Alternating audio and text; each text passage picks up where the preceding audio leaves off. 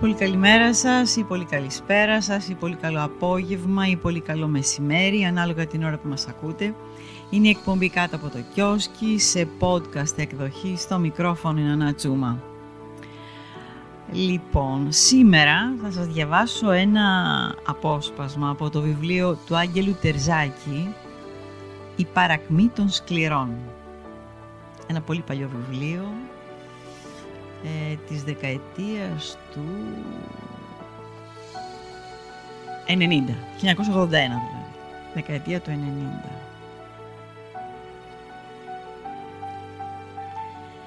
Την άνοιξη του 1900 ο Μενέλαος Σκληρός γύριζε από το τελευταίο του ταξίδι στην Ευρώπη, ό,τι έκλεινε τα 38 του χρόνια. Δεν είχε κάνει ποτέ του επάγγελμα, ποτέ και κανένα.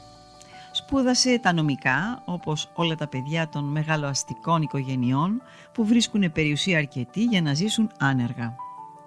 Οι δυο του αδελφές είχαν φύγει νωρίς από το σπίτι. Η μεγάλη που παντρεύτηκε αξιωματικό πήρε μαζί της και τη μικρότερη. Ο Μενέλαος σκληρός έμεινε μόνος και έζησε μια ζωή σκοτεινή. Μονάχα αγνώριμους είχε ποτέ φίλους.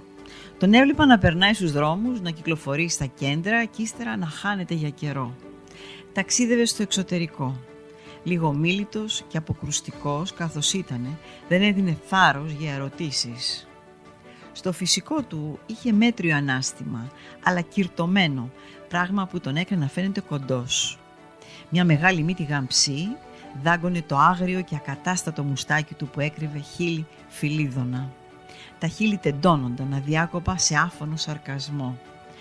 Μιλούσαν χαμηλόφωνα για την τρομακτική του λαγνία. Έξω από το πατρικό του σπίτι που ήταν στο κολονάκι, ο Μενέλαος Σκληρός κρατούσε κι άλλο ένα, μικρό, για τις ερωμένες του. Τις διάλεγε από τα χαμηλά στρώματα, ίσως για να μπορεί καλύτερα να τις εξουσιάζει. Καμιά νόστιμη, καμιά παραστρατημένη γυναίκα του λαού, μια δεύτερης κατηγορίας ξένη σαντέζα, περνούσαν στα χέρια του με κάθε άνεση μα και με πρόγραμμα αυστηρό στο κεφάλαιο της σχέσης τους με τον άλλο κόσμο.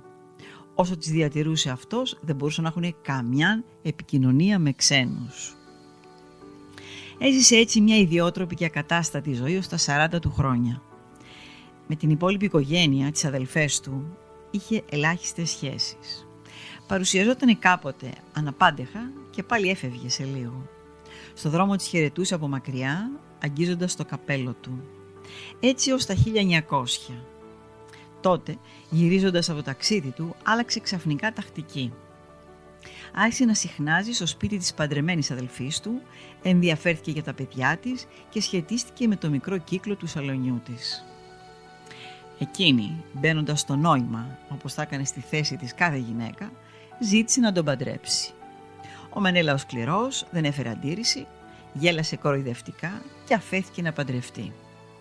Πάντα του είχε το συνήθειο να σαρκάζει τον εαυτό του.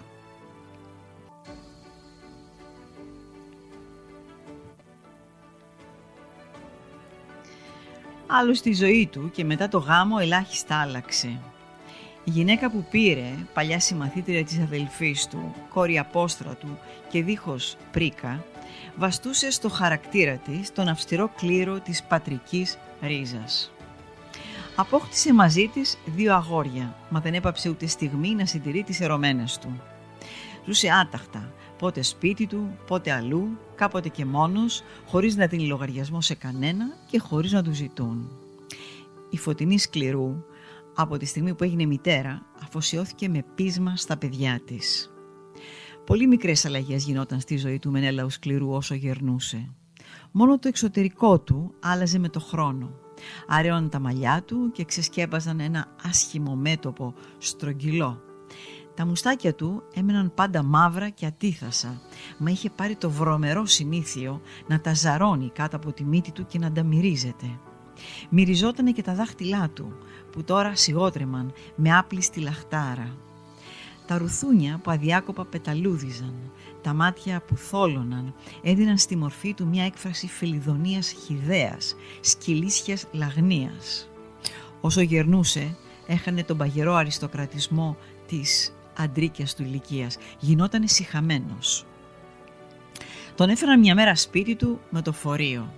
Η συμφόρηση τον είχε κεραυνώσει στο άστατο κρεβάτι της ερωμένης του. Τον ξάπλωσαν στην κάμαρά του, τη μοναχική, όπου κοιμότανε πάντα δίχως τη γυναίκα του, μα δεν έζησε πολύ. Τις τελευταίες του μέρες τραβούσε επίμονα ένα μαξιλάρι και το βάζε δίπλα του. Στην αρχή του το έπαιρναν, μην ξέροντα πώς το θέλει. Τέλος το άφησαν. Ακουμπούσε πάνω το χέρι του, το μεγάλο και κοκαλιάρικο που αναριγούσε και χάιδευε αργά με μυστική ταραχή τις μαλθακές καμπύλες, τις δαντελένιες φράντζες.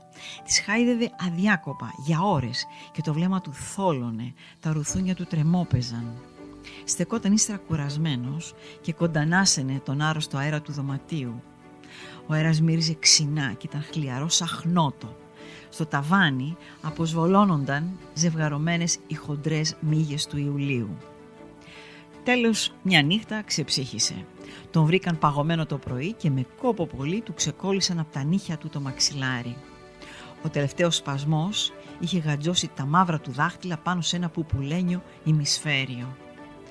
Η φωτεινή σκληρού μπήκε στο νεκρικό θάλαμο με κοντό και γοργό βάδισμα, έκανε το σταυρό της με κινήσεις αυτοματικές, δεν δάκρυσε, τα αγόρια της ήταν τώρα άντρες σωστοί.